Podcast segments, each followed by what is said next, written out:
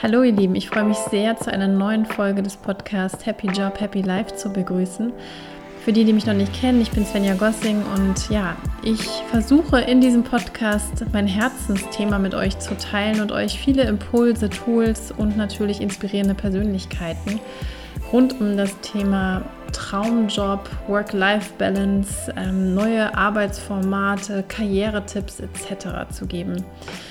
Und in der heutigen Folge möchte ich einen kurzen, ja, ich nenne es mal Gedankenanstoß rund um das Thema Perfektion und Fehlerkultur geben. Also vor allem vor der Frage, wie passt das Ganze zusammen? Passt das überhaupt zusammen? Das Wort Fehlerkultur ist momentan in der Tat in ja, fast aller Munde. Also gerade wenn ihr in einem Unternehmen arbeitet, was vielleicht von einem starken Veränderungsprozess geprägt ist in verschiedenen HR-Zeitschriften oder auch im Internet. Ihr findet immer wieder diesen Begriff Fehlerkultur, oft irgendwie begleitet mit Sätzen, wir benötigen eine Fehlerkultur oder wir haben keine Fehlerkultur.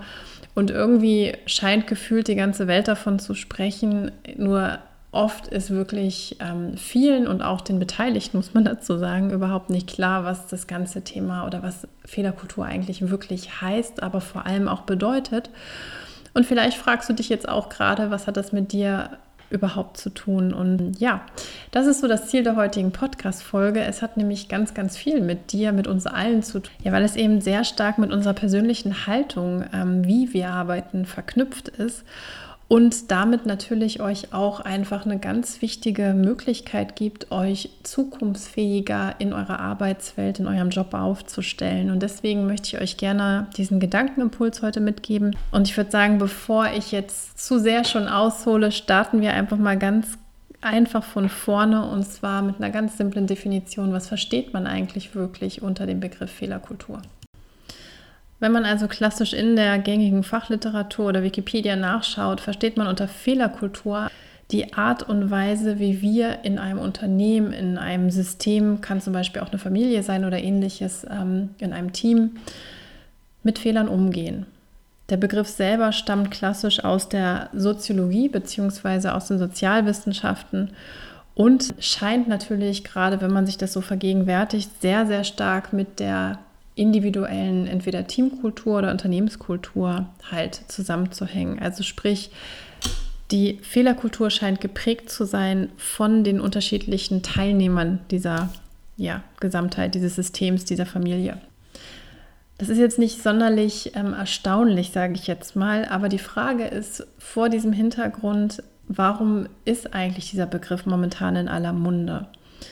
Und meines Erachtens hat dieses Thema ganz, ganz stark mit der Zeit zu tun, in der wir leben. Nämlich, ähm, wir sind eben momentan in der Arbeitswelt von einem absoluten Wandel betroffen. Also wir sehen, dass neue Fähigkeiten gefordert werden von Mitarbeitern, dass wir neue Jobprofile mit viel mehr digitalen Fähigkeiten ausbilden. Und gleichzeitig sehen wir, dass auch unsere Unternehmen sich immer schneller verändern müssen, indem sie zum Beispiel neue Geschäftsmodelle hervorbringen und ähm, natürlich auf diese Veränderung im Markt, die diverse Faktoren zum Einfluss hat, aber vor allem natürlich ein ganz großer Effekt hat einfach die zunehmende Digitalisierung, natürlich eine Veränderung bedeutet. Das heißt, in unserer alltäglichen Arbeitswelt ist es heutzutage gang und gäbe geworden, dass wir flexibler auf Veränderungen ähm, entsprechend reagieren. Also als Beispiel, es ist heutzutage viel häufiger, dass wir Jobwechsel haben als vielleicht noch vor 20 Jahren. Also denken wir an unsere Eltern, die waren teilweise 20, 30 Jahre in der gleichen Firma. Das ist heute eher eine Seltenheit. Wir haben auch natürlich genau das Gleiche, dass sich unsere Arbeitszeit flexibilisiert hat. Nicht überall, aber es gibt immer mehr Modelle, wo es darum geht, dass man aus dem Homeoffice arbeiten kann. Daneben sehen wir natürlich auch, dass die Digitalisierung Jobs teilweise wegfallen lässt, weil sie vielleicht durch Software oder ähnliches wesentlich besser gemacht werden können, aber auch gleichzeitig neue Jobs entstehen lässt, wo wiederum auch neue Fähigkeiten, neue Jobbilder rundherum sich ausprägen. Und Tatsache ist, dass die Veränderung in einer nie dagewesenen Geschwindigkeit erfolgt.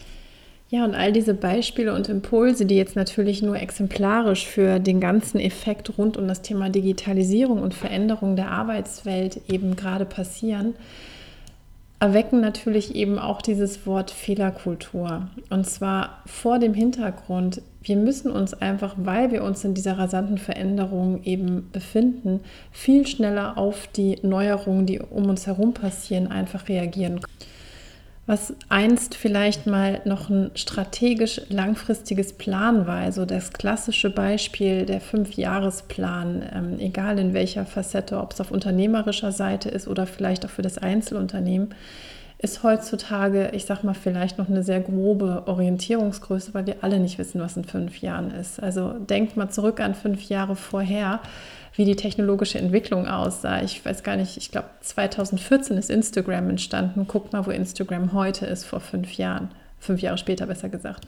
Also ganz konkret, das Planen und die Sicherheit, die wir ursprünglich hatten, auf Sachen zu reagieren, ist einfach weggefallen und das erfordert letzten Endes das Experimentieren, also übersetzt mit weniger Wissen und eben Annahmen einfach zu machen. Und dieses einfach mal machen, auszuprobieren und dann aus den Ergebnissen zu lernen, ist einfach genau die Haltung, die hilft, die benötigten Informationen, die uns fehlen, die wir eben nicht mehr vorhersehen können, eben zu erhalten. Startups haben das natürlich perfektioniert. Das ist sozusagen Quintessenz deren oder ihrer Geschäftsmodelle, die sie letzten Endes auf Basis von ganz, ganz groben Hypothesen entwickeln und dann eben versuchen, mit vielen, vielen kleinen Tests und vielen, vielen Informationen, die dabei rauskommen, ja, wie soll ich sagen, eine Geschäftsidee eben ähm, zu bestätigen oder eben auch zu kippen. Man nennt das eben auch zu validieren. Das ist übrigens auch der Grund, warum Unternehmen immer sehr stark auf Startups in dem Falle schieben. Aus meiner Sicht bedeutet also der Begriff Fehlerkultur sehr stark eine Haltung, die ihr an den Tag legt, um mit nicht vorhandenen Informationen sozusagen umzugehen. Also dadurch, dass ihr schneller in der heutigen Zeit gefordert seid, Entscheidungen zu treffen, schneller reagieren müsst, werden euch zwangsläufig Fehler unterlaufen. Und ähm, Fehler ist in diesem Fall auch einfach kein guter, gutes Wort, sondern es geht eher darum, dass ihr aus den Ergebnissen lernt. Also eigentlich müsste man von einer Lernkultur sprechen, um dann vielleicht in der nächsten Runde einfach bessere Entscheidungen machen zu können. Aber wir haben einfach heute nicht mehr den Planungshorizont, den es mal gab. Und weil das so, ich nenne es mal, fundamental einfach in unsere Arbeitswelt eingezogen ist, in die Unternehmen, wird natürlich das als wichtige kulturelle Haltung und Haltung des Einzelnen eben immer mehr gefordert. Deswegen ist dieser Begriff momentan so ein unglaublicher Hype. Ja, und natürlich auf theoretischer Ebene hört sich das alles jetzt auch total logisch an. Okay, wir dürfen mehr Fehler machen und wir brauchen eine Fehlerkultur bzw. eine Lernkultur und dann lernen wir alle gemeinsam und so weiter und so fort. Und ähm, Tatsache ist aber, dass es leider so nicht funktioniert, denn ähm, nicht umsonst gibt es ganz, ganz viele Unternehmen, die einfach sagen, ja, wir versuchen es, aber wir haben keine Fehlerkultur. Und es liegt einfach ganz konkret, und da ist die Brücke sozusagen auch zu uns alle zu schlagen, es liegt an uns. Also spätestens da, wo wir von einer Fehlerkultur oder von der Möglichkeit eben auch ähm, reden, zu experimentieren, um eben Fehler zu machen. Und ich benutze bewusst dieses Wort Fehler weiterhin, obwohl ich es nicht sonderlich mag in diesem Zusammenhang. Springt bei uns sehr häufig was an. Also entweder vertrauen wir der Umgebung, wo wir Fehler machen dürfen, oder wir tun es nicht und haben Angst, vielleicht bestraft zu werden, weil das ist ja das, was wir auch in der Schule oder eben auch durch verschiedene Vorgesetzte, die es eben bevorzugt eben als Führungsstil halt handhaben, Menschen ganz klar einfach auch immer wieder in ihre Schranken zu weisen. Das ist natürlich etwas, was wir alle oder die meisten von uns einfach erlernt haben. Wie gesagt, über Schule bis hin in die Berufsausbildung. Deswegen ist natürlich ja die Einführung oder die Belebung einer Fehlerkultur in der Arbeitswelt halt ein wahnsinnig schwieriges Unterfangen.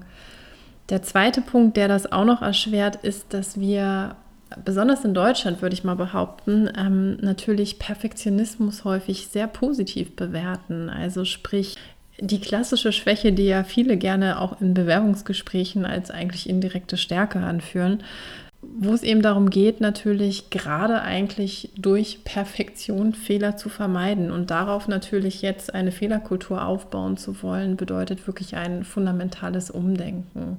Und das Umdenken kann eben nur bedingt von oben vorgelebt werden. Also man kann faktisch irgendwo vielleicht dafür sorgen, dass der Rahmen auf der Arbeitswelt eben Vertrauen schafft. Darum geht es am Ende. Dass die Führungskräfte eben Vertrauen im Team etablieren, aber auf der anderen Seite ist natürlich auch ganz, ganz wichtig und ich glaube, das ist das Zentrale, dass wir selber halt eben uns vielleicht versuchen, einen Schubs zu geben und da eben auch offen ranzugehen. Also zu versuchen, eben mit dieser Fehlerkultur, wenn die Rahmenbedingungen gegeben sind, Ausrufezeichen, ähm, natürlich da irgendwo uns fit für die Zukunft aufzustellen, weil die Veränderungen, die ich ja eingangs sehr ausführend eben auch geschildert habe, die sind einfach gegeben und genau diese Fähigkeiten, also ich wiederhole nochmal, flexibel uns auf Veränderungen anpassen zu können, wirklich mit dieser Unsicherheit auch irgendwie lernen umzugehen, dass wir nicht alles vorherplanen können und dass es eben nicht mehr darum geht, erst langfristige Analysen vielleicht zu machen. Es ist immer darum geht, Sicherheit sozusagen zu bekommen. Darum geht es nicht mehr, sondern es geht darum, Dinge auszuprobieren, einfach mal zu machen und eben aus diesen Versuchen zu lernen und ähm, dass die Ergebnisse dann nicht 150-prozentig sind, das ist eben ein Teil dieser Fehler in Klammern Lernkultur. Und vielleicht denken jetzt einige von euch, okay, das ist alles super leicht gesagt, aber in meinem Arbeitsumfeld etc. etc.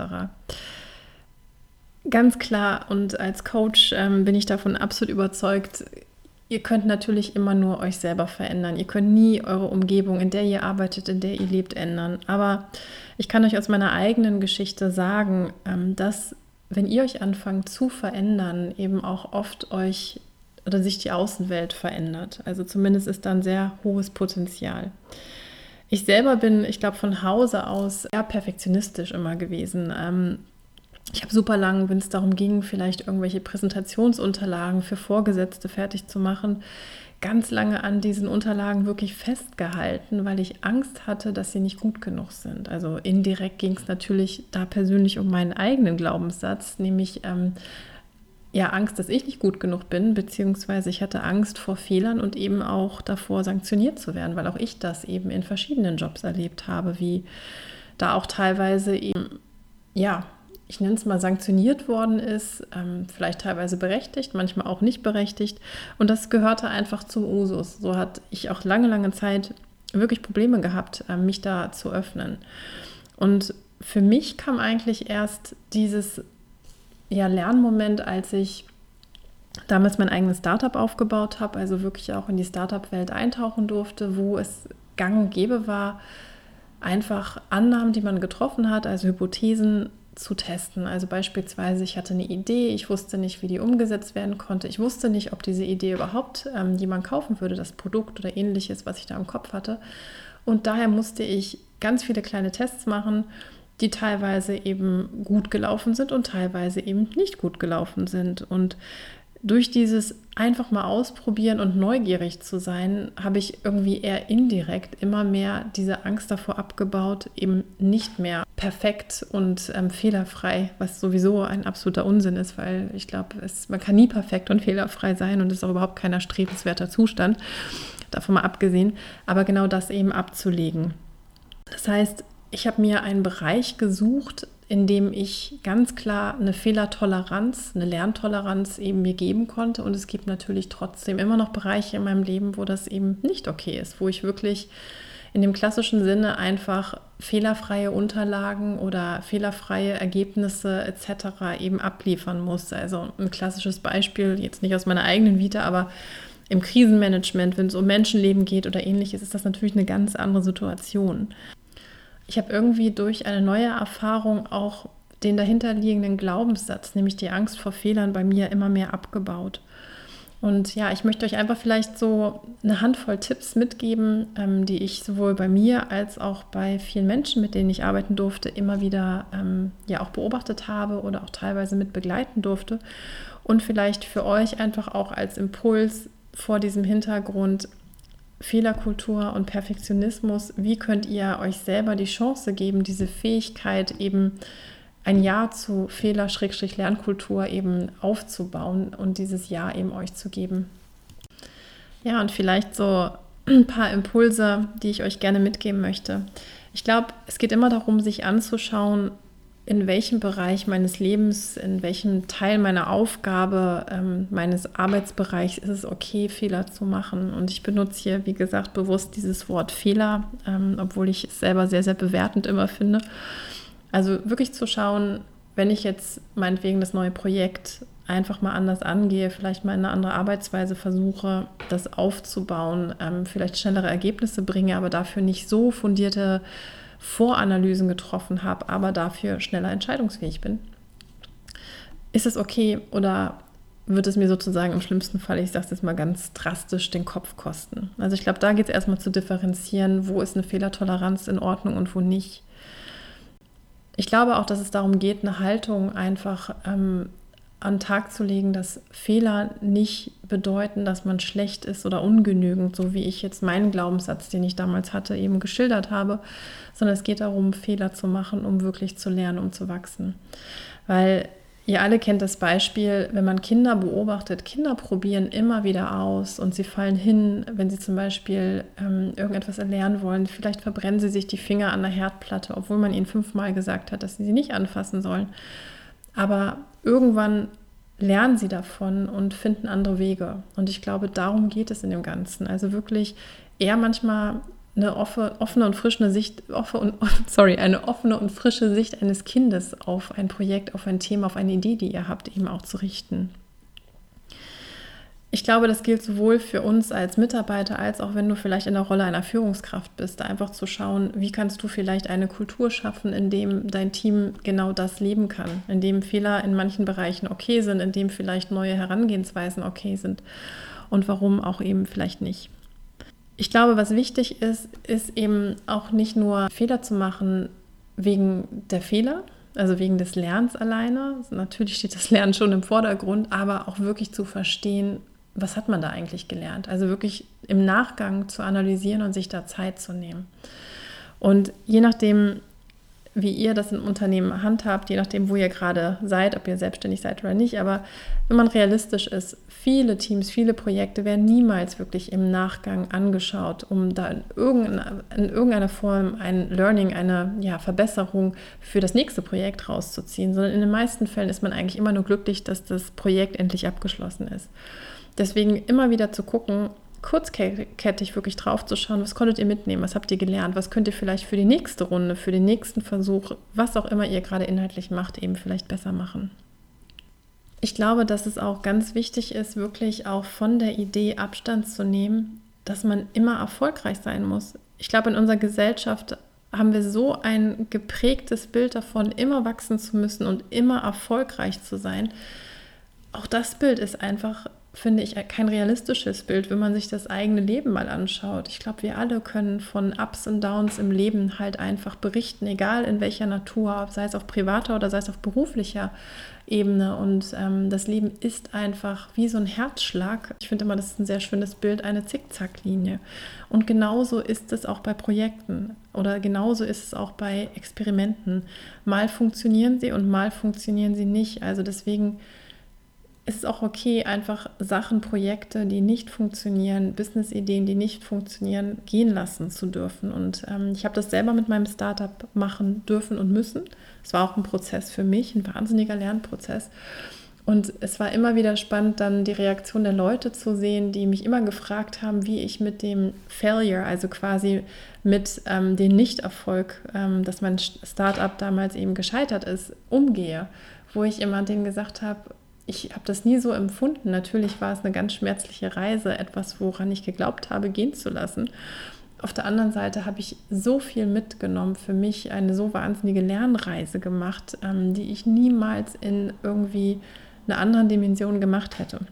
Also sprich, vielleicht macht das Bild, macht das, ähm, was ihr lernt in dem Moment, wenn es verknüpft ist mit einem, ich nenne es mal Misserfolg in Anführungszeichen, nicht immer direkt Sinn, aber wenn ihr zurückblickt, wird es auf jeden Fall Sinn machen.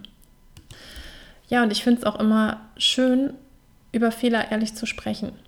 Also wirklich zu gucken und das auch miteinander zu teilen. Das hat natürlich auch was mit der Analyse zu tun, wenn ihr sowieso vielleicht in Teams arbeitet oder ähnliches und euch Projekte oder irgendwas anschaut. Aber wirklich zu gucken, ähm, ja, ich habe einen Fehler gemacht und dazu zu stehen. Und das hat auch ganz, ganz viel mit Fehlerkultur zu tun. Also ich fasse mal zusammen nochmal ganz grob. Ähm, die Fehlerkultur ist ein ganz wichtiges Instrument, egal auf welcher Ebene, sei es auf einer unternehmerischen Ebene oder auch auf einer persönlichen Ebene, die euch helfen wird, wirklich mit diesen extremen Veränderungen, die wir in unterschiedlichen Dimensionen fühlen, einfach besser umgehen zu können. Und ähm, Fehlerkultur wirklich als, als ernsthafte Lernkultur zu übersetzen, würde ich persönlich besser finden. Ähm, aber eben der klassische Perfektionismus, den wir viel an vielen Stellen gelernt haben, ist einfach heute aus meiner Sicht absolut fehl am Platz. Es gibt Bereiche, wo sicherlich eine Fehlerfreiheit absolut lebensnotwendig ist und das ist auch nicht von der Hand zu weisen. Aber in dem Großteil der Bereiche, wo wir unterwegs sind, ist eine Fehlerkultur absolut akzeptabel. Und da geht es eher zu gucken, wie viel Toleranz und wie viel Fehlerbereiche sozusagen ähm, kann ich mir erlauben und wie viel nicht. Und das geht genauso für uns als Individuum. Ja, und absolut bedeutend ist natürlich, dass diese Veränderung ähm, oder diese Ausprägung dieser Fähigkeiten, die eine Fehlerkultur oder eine Lernkultur überhaupt ermöglichen, nur über uns passieren kann.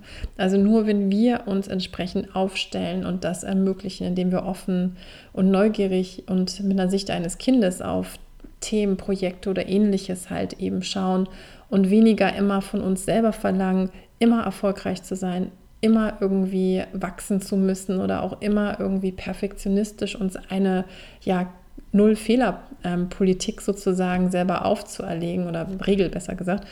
Ähm, nur dann wird sowas überhaupt halt greifen können. Aber es wird notwendig werden, dadurch, dass eben sich die Welt so verändert, wie sie sich verändert. Ja, und ich möchte euch einfach sehr gerne noch mit einem kleinen Zitat lassen, und zwar von Robert Dreikus, der sich mal zu diesem Thema geäußert hat und der sagte bereits 1971, wenn wir unsere Fehler ohne die Furcht, Status zu verlieren, hinnehmen könnten, wären wir zu besseren Leistungen fähig und würden sogar weniger Fehler machen. Also in diesem Sinne, liebe Grüße. So, ich hoffe natürlich, dass euch dieser Impuls heute, es war mehr ein, Gedankenimpuls rund um das Thema Fehlerkultur, Perfektionismus und auch so ein bisschen die Frage, was hat das mit euch zu tun, ja, dass euch dieser Impuls gefallen hat. Ähm, ich würde mich natürlich wie immer über euer Feedback freuen und ähm, ja, ihr könnt das Ganze tun, ganz einfach, entweder über Instagram selbst, und zwar svenja.gossing, da findet ihr mich. Ihr könnt mir natürlich auch immer eine persönliche E-Mail schreiben. Ich freue mich immer über Feedback, ich freue mich auch über Themenwünsche und ähm, ja, wünsche euch einfach für den Rest der Woche noch eine wunderschön erfolgreiche Woche und hoffentlich ähm, ganz viel Fehlerakzeptanz, was euch selbst betrifft. Bis ganz, ganz bald und herzliche Grüße, eure Svenja.